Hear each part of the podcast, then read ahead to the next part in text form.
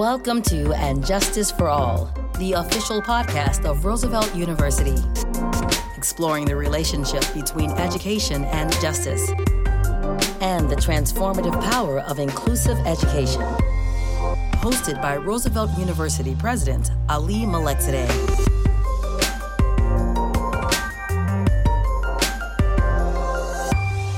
Opera is a medium that always elicits strong emotions. That will certainly be the case this weekend when Professor Kyung Mi Choi's opera Pale Courage is performed. In this week's episode, guest host Professor Andy Trees sits down with Professor Choi to talk about her composition Pale Courage a three act opera based on the true story of the composer's grand aunt, who chose starvation as a way to fight for her dreams. Kyung Mi Choi is a native Korean composer, organist, poet, painter, and visual artist.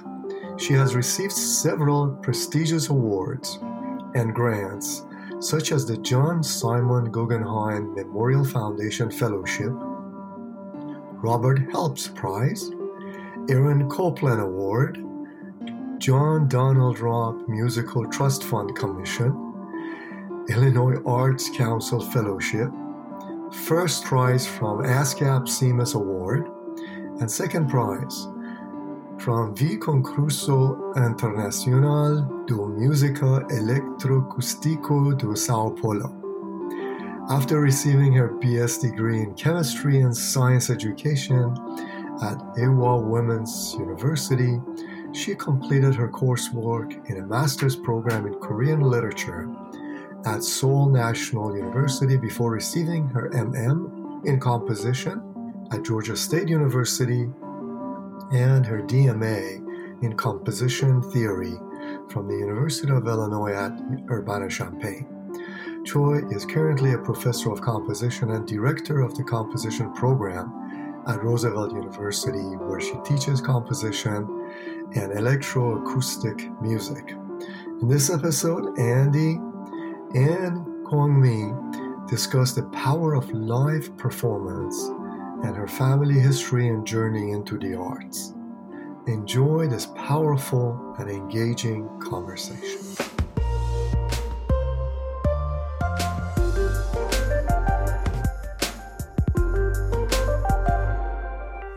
Hello, this is Andy Trees, uh, once again, a guest hosting the podcast and Justice for All for Roosevelt University. I have a question for all of you. Are you tired of feeling like a pod person living in a basement with no windows, no chance for interaction? Haven't seen a live face except on TV in weeks? Well, I have good news. There's going to be a live performance coming up March 18th and 19th at 7:30 Pale Courage, an opera by Roosevelt's very own professor Kyung Mi Choi. I'm delighted to have her here today to talk about this and other matters. Professor Choi, great to have you on the podcast. Thank you so much for having me. I'm very grateful to have a chance to talk about this opera and for sharing this story. So, could you tell me a little bit, first of all, about the opera? Yes, this opera is about uh, my grand aunt who chose to do a hunger strike to fight for her dream to be educated she was asked to get married to whom she never met because it was the tradition at the time in Korea, 20th century. And for noblemen, the tradition is for their children will be married without introducing to each other.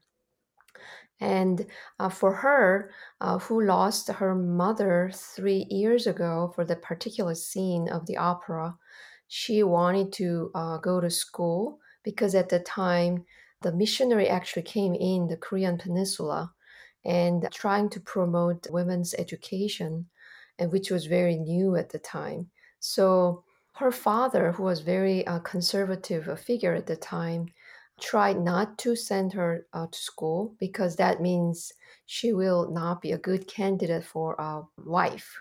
So she wanted he wanted to make sure he's not sending her to school. So for her, only way to resist was a hunger strike. And the conflict uh, went on, and eventually, a very stubborn father constantly forces her to follow his direction, and eventually, she ended up dying out of the starvation. And meantime, Wow. yeah, meantime, the meant to be a husband uh, knew this story and learned that his fiance to be uh, gone without even uh, knowing what was going on and realized she wanted to be educated and she wanted to be independent. And that really changed and transformed the way he sees the world. And he decided to move out of that uh, old tradition for himself and uh, disconnect uh, from the root of what he was part of. And he decided to honor uh, her death. And that was the really uh, powerful uh, story because it's not just you know her death you know and ending there.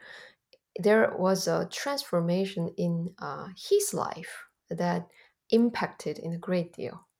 So it is a really uh, just family story but also very unusual story.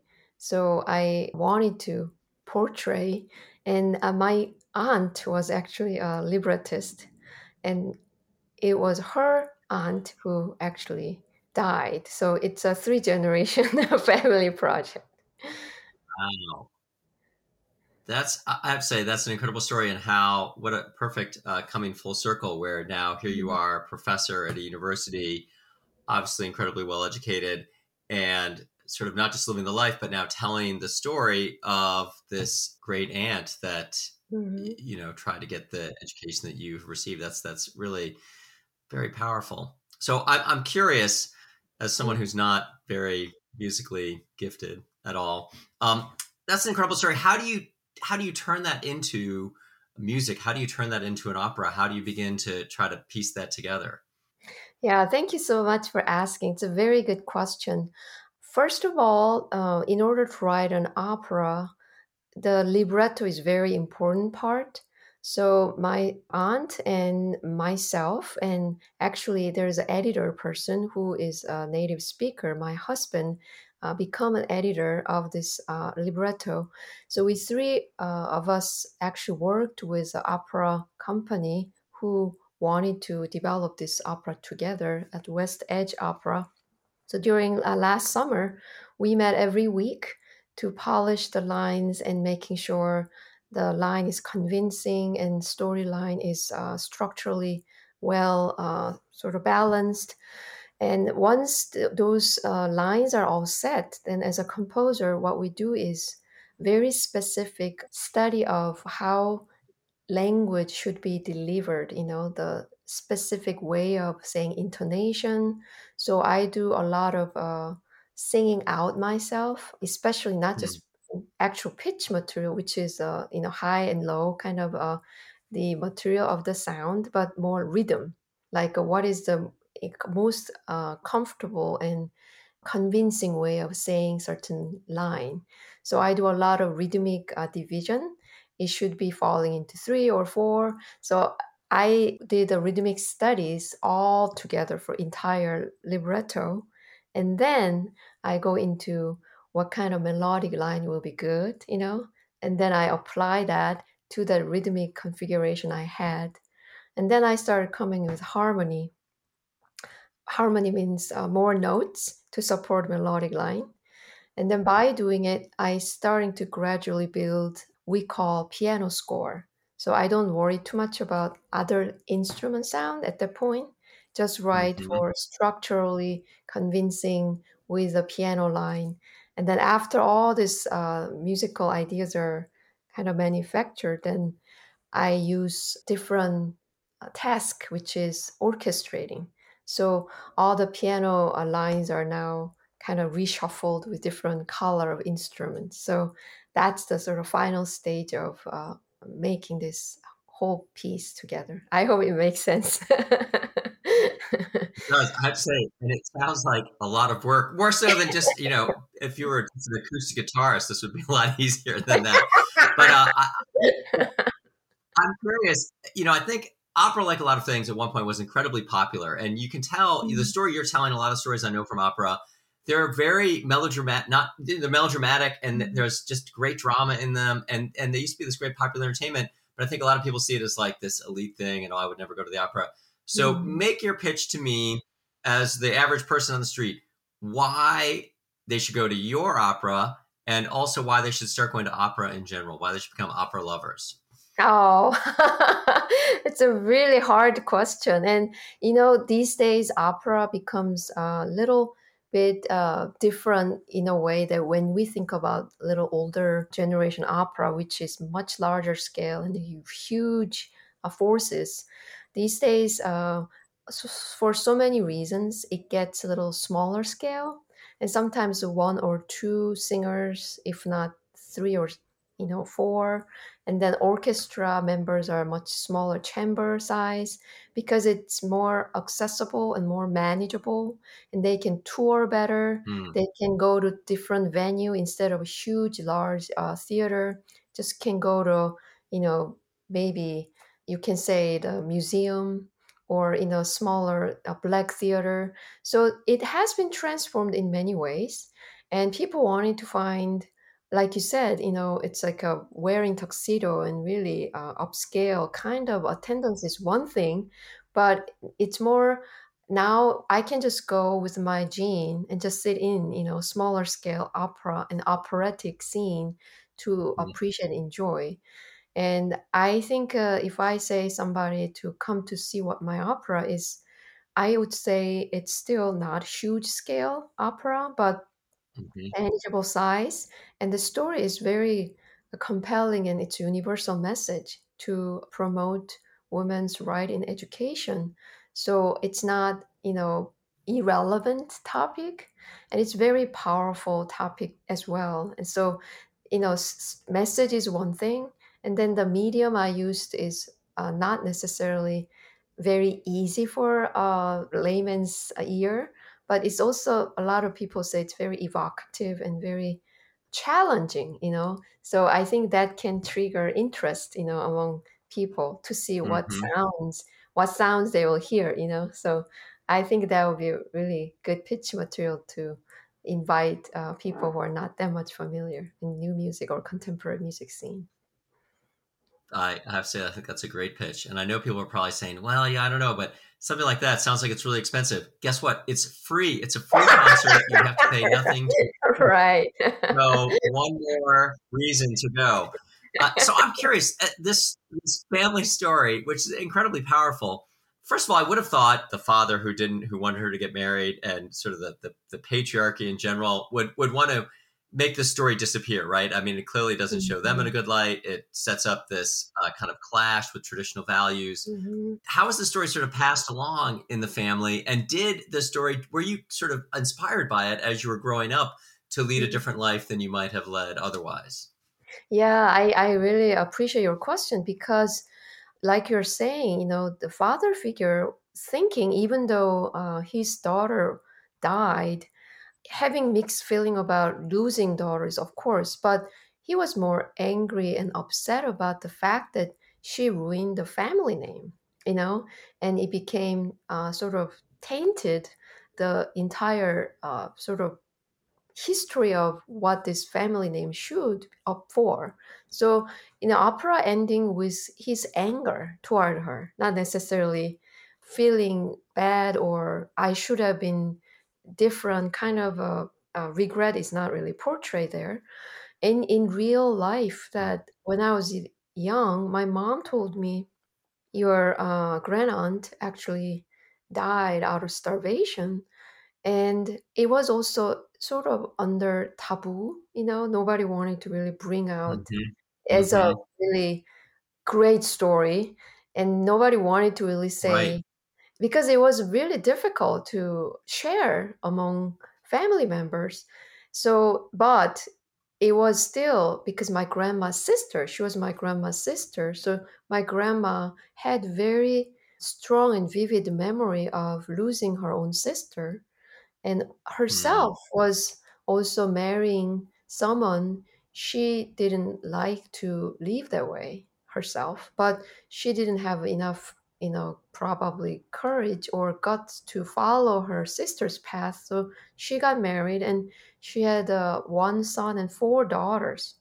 One of them was my mom. So for her mm-hmm.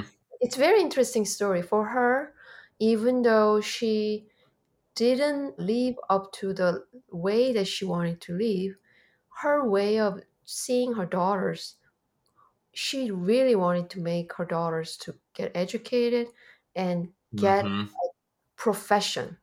She was very strong mm-hmm. about that. So all my mother's siblings, including my mom, all had their profession, it's, which is very rare in my mom's generation, especially in Korea and all my aunts are you know in in their profession they're you know professors or you know the the soft engineer person i mean they're working for the you know academia.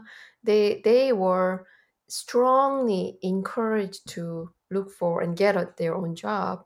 And my grandma was very unique in the sense that it's not just to get education she was very strong about female figure has to have a job to support financially themselves. Mm. and she believes that's the only way they can stand up to uh, and they she doesn't like the fact that daughters are being fed by her husband and being home and mm-hmm. she was very strong about financial independence you know and that interestingly that was also my mom's sort of uh, educating you know, without really even she was having that like, okay, I'm gonna educate my daughters to have a job. It's just like a, it was norm for her. We we never question that we'll just get married, you know.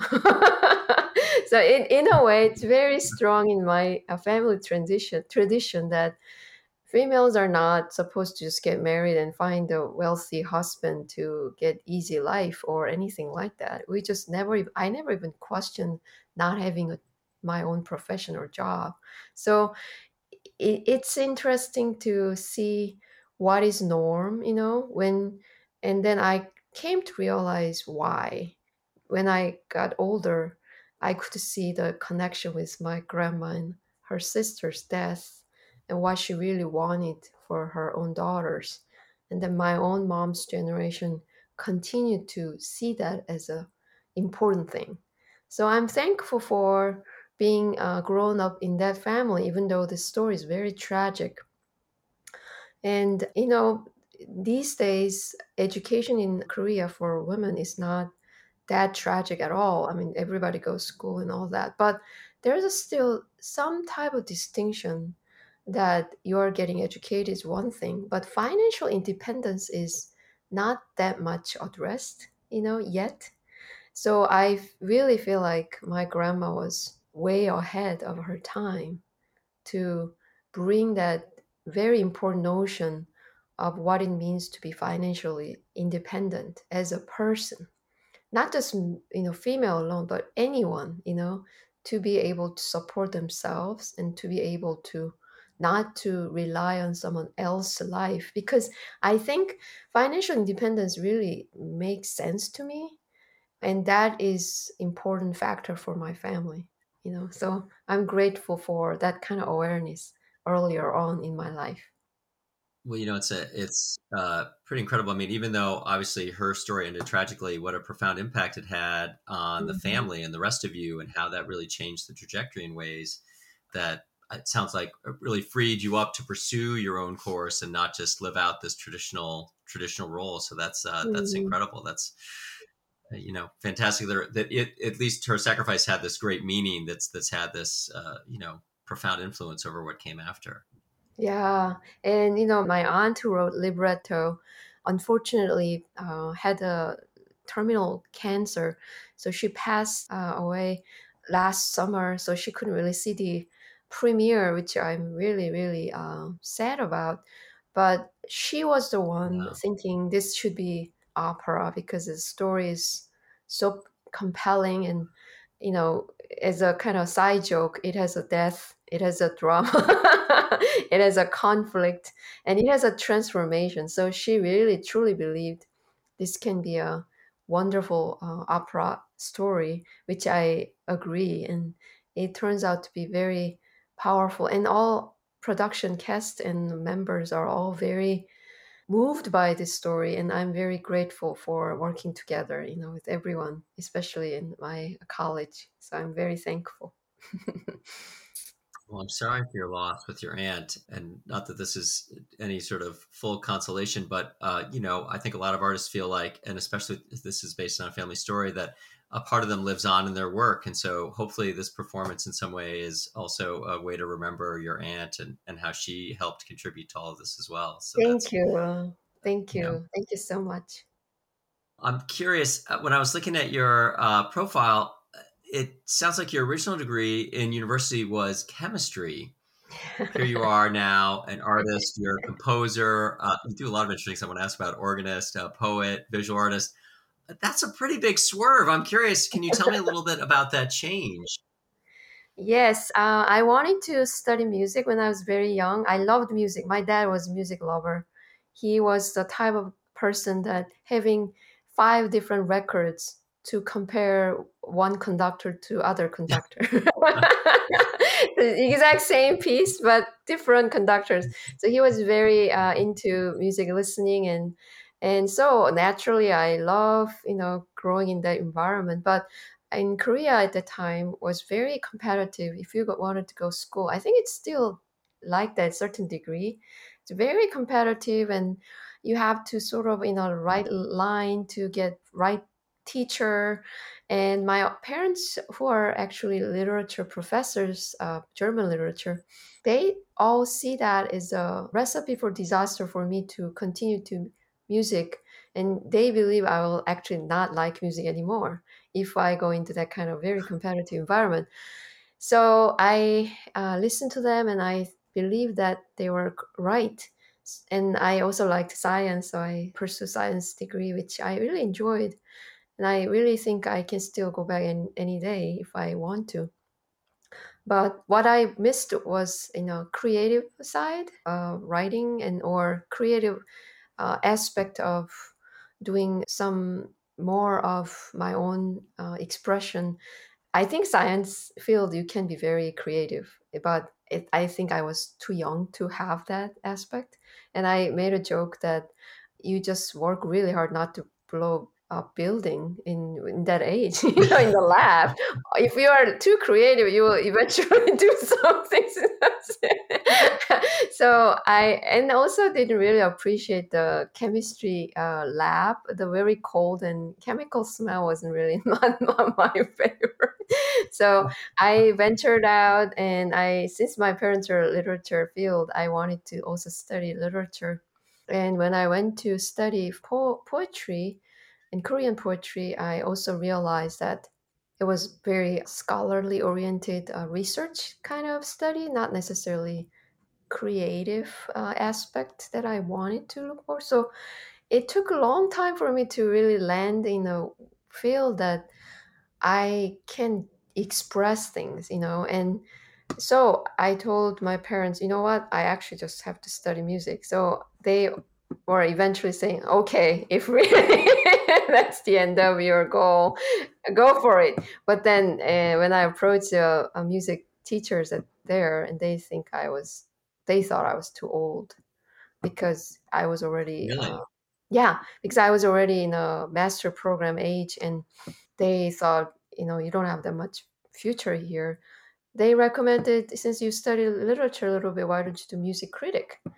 And I felt very desperate to hear that because it's very unfortunate that they first of all they think i was too old. Second of all they thought music critic is sort of alternative solution you know? And uh, it's it's it's a really another it's not actually making music it's just talking about other people who make music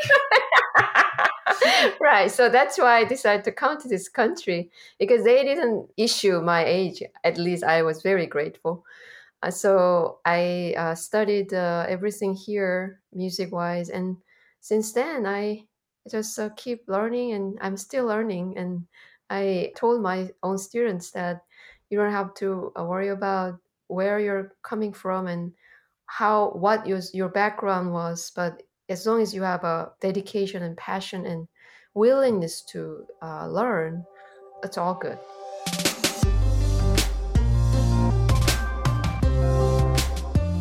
You're listening to And Justice for All, the official podcast of Roosevelt University. Well, so you were an adult. I would basically say, right when you came to America, how, uh, yes. how old were you when you when you went from when you came, I came, came here 20, 25. Okay, so I'm curious. So you must. It's a very interesting cultural change, mm-hmm. right, from Korea to America. So I'm curious how you found that, both just living in the countries and also as someone who's been educated in both countries and someone who does music or has you know done music or creative things in both countries like what what what is that like do you feel like it, it, it helps or is it do you have to translate a little bit between sort of different identities oh yeah i i think i would probably answer differently if you were asking me you know about when i was 25 because i came to realize that i think living in a different country is a great thing for any part anybody because it really uh, shakes you up about make you question everything. What you thought was working might not work here, and what you thought was norm might not norm. So you have to reassess, reevaluate a lot of things, and you get to really see who you are through that transition. And mm. I am grateful for experience that I have because one thing that I probably experienced earlier in the stage when I was here is trying not to be Korean like. I just didn't like mm. a lot of things from Korea about my own culture. So I wanted to negate as much as possible. And I wanted to immerse myself to this nation as much as possible. And it wasn't actually that hard because Korea at the time was already sort of westernized in many ways. But on the surface, it's westernized, but the way of thinking is not, you know. And my hmm. parents mm. were very independent thinkers. So I also was grown up having that mentality. So it wasn't difficult for me. But as a person coming from the nation, I had a lot of difficult issues with my own culture. So I, as, as I said, I tried to dissociate myself. And over time, I realized it's okay you know i don't have to really try to be someone else you know so i am gradually accepting who i am as i am and i don't really have to be korean or american i don't even know who i am mm. actually no, you know if i go back to korea right now i don't feel like i belong there and i don't think i'm gonna completely belong here either so i'm just living in this very interesting zone and I am totally fine with it. so identity well, I, is. I, I think it's you know when you when you shift from nation to nation like that, I think it does make you aware of aspects of your identity that people of us who just live in one country our whole lives can sort of take for granted, right, and not become self conscious about. But that's probably liberating a way too, as a creative person, that gives you a different perspective on yes. really both cultures, mm-hmm. so that mm-hmm. you're kind of liberated from them to a certain extent. Mm-hmm. I'm curious. There is this long list of things you do. You're a visual artist. You're a poet. You're obviously a composer. You're also an organist. I imagine that's very difficult to find a place to practice. Um, do you are all these roles? Are they different? You have a really tiny organ in your house. Uh, are they are they different uh, aspects of your creative personality, or do they meld in some way? Uh, I'm just curious how those different sort of creative acts relate in your life. Yeah, thank you. Uh, it is to me i didn't really plan on okay i'm gonna do this i'm gonna do this it kind of evolved from uh, my way of living and i started painting because i was in having a really serious car accident when i was in doctoral program and i just oh, was so very yeah i was going through a difficult time because i couldn't really focus and i was actually taking off from semester because I could not move around. I was in a wheelchair. And so, from all this experience, I wanted to do something different from uh, composing. At the time, it was mm, for me it, things to do because it was my thing, right? But I wanted to help myself to relax from that notion. And painting came very helpful in a way that it liberated me and it just kind of uh, made me feel like I'm re-establishing different medium with total no way to judge myself or anything and this poetry is also something that i starting to doing when i lost my father who was my almost soulmate you know in my life. And i just could not find a way to get back to normal life because just pro- profound change happened in my life and i just couldn't act like nothing happened you know? And but at the same time i couldn't make entire world around me change for me either you know. That's where you know the loss of someone who is so dear to you is shaking you up to the ground up. And only way i could survive was i started writing poetry every day. And that was a, a significant almost a transformation every daily basis because you know i grieved through my poem and eventually about a year i realized my poetry has grown up to seasonal changes you know because there are four seasons right and my mm-hmm. family also thought it was a very nice thing to publish this poetry eh, with other essays or comments about my father so we actually released a memorial book and that promoted me to understand how powerful the exercise not exercise you know you know kind of go out and gym and exercise but our mind and everything we can do. And once you are in the field long enough you tend to have this pattern of you're just doing things routinely and you become more established. Mm. and that is becoming more or less an artist as an artist.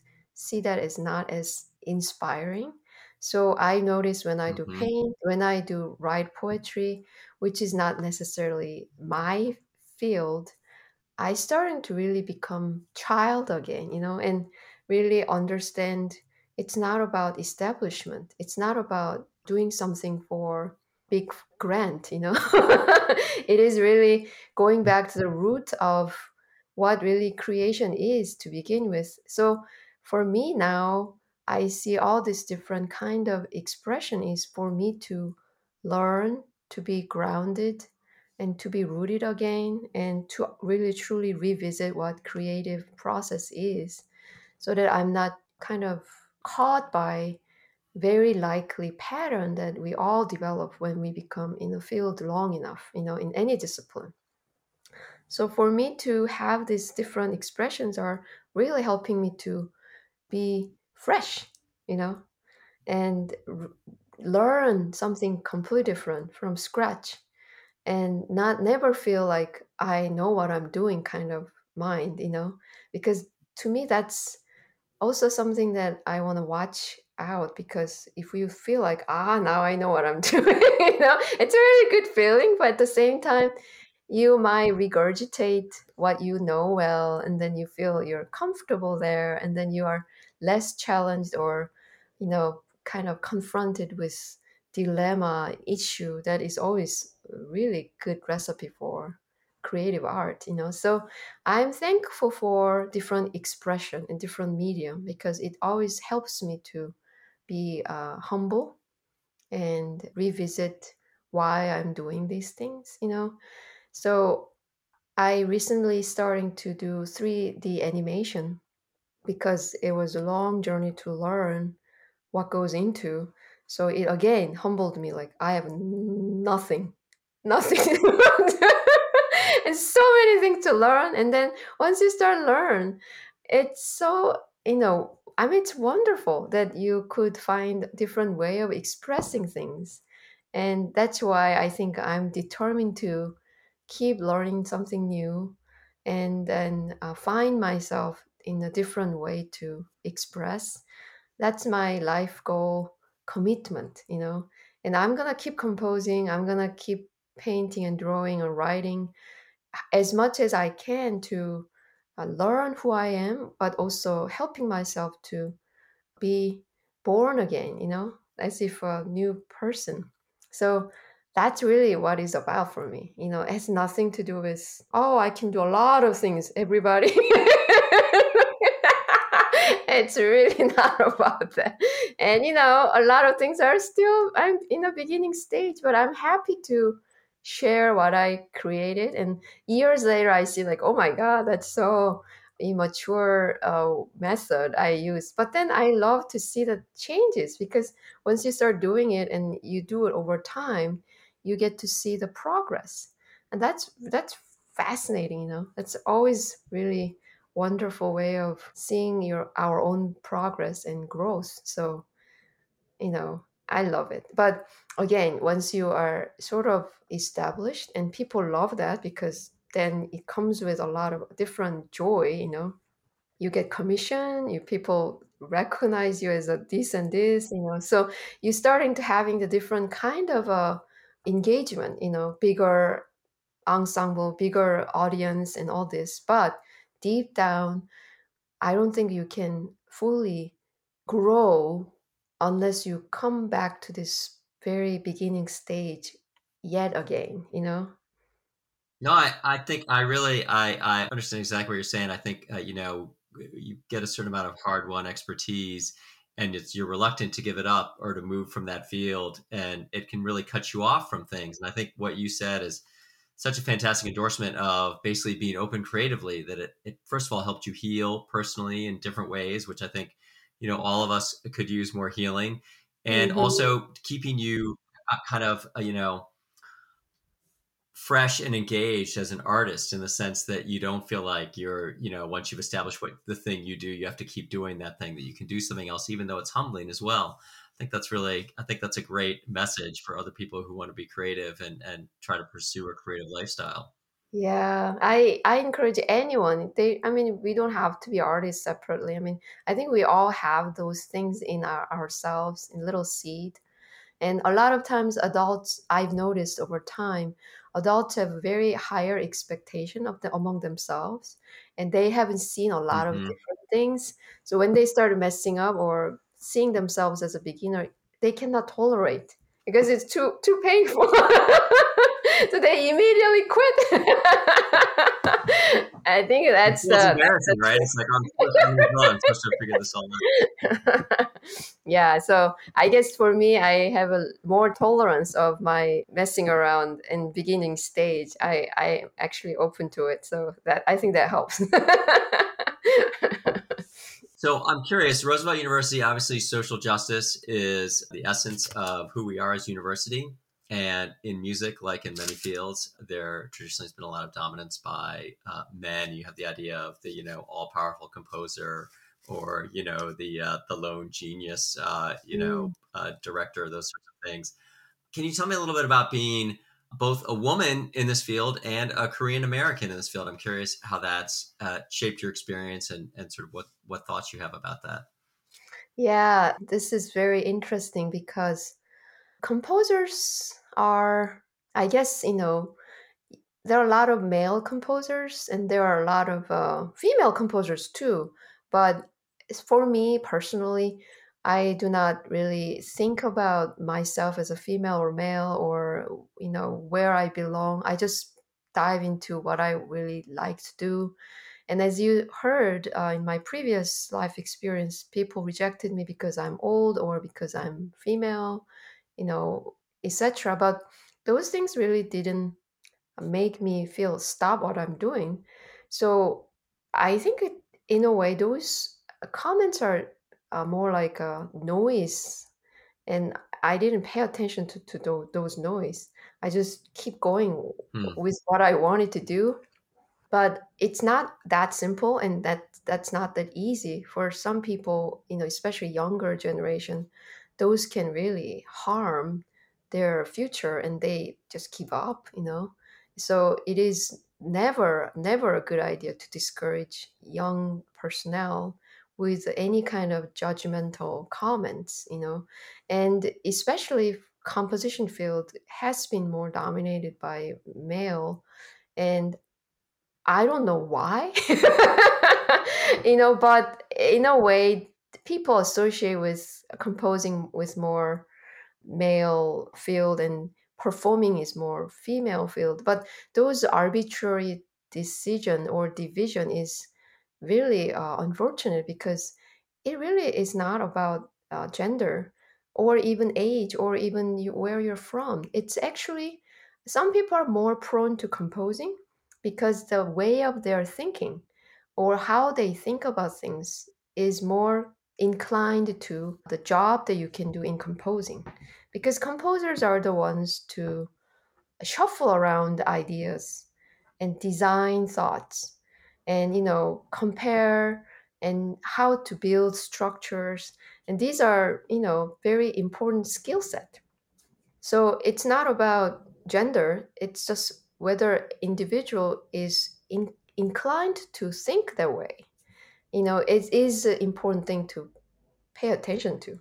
So i for me i didn't really see myself as a i'm not qualified or capable because i'm woman because i'm asian i really didn't let those things to let me down to whenever i decide something. I just went for it. But i could see as an educator and it's very very important as an educator to prejudge oh because you're a woman. Oh because you're coming from there. And then we define what they should do is is a, absolutely something that we should avoid. And you know there's a tendency in some people in how they think what they think. We have to also honor their tendency too because we cannot make everybody composers either. So if they don't want to be a composer we cannot force them to be a composer but honoring who they are what they are but also allowing them their potential and then sharing what really involves what you're going to do in this field and openly discuss and see whether they are actually you know interested is very important assessment too. So i do not believe in random kind of categorizing and creating this very specific rule for what who should be who shouldn't be you know unless we are really exploring individual in their capacity and their willingness and their uh, interest. Only then we can see whether it's actually good field for them or not you know? And so i think uh, any kind of superficial judgment based on gender age or uh, their background all these things are to me very uh, immature way of seeing the path.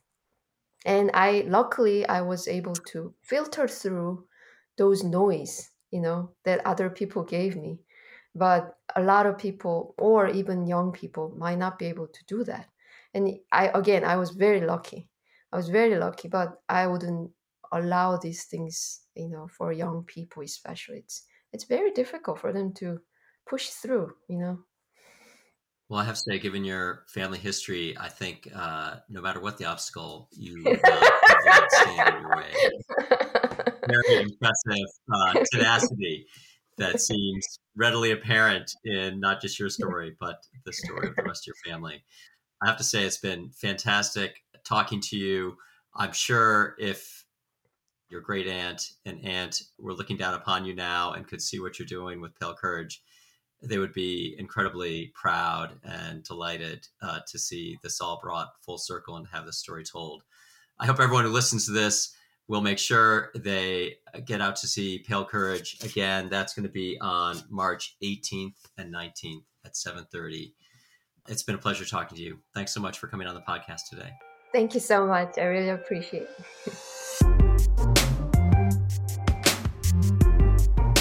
and Justice for All is produced by Roosevelt University and is available at roosevelt.edu or anywhere you get your podcasts. The music for And Justice for All is written and produced by Jesse Case. Thanks for listening.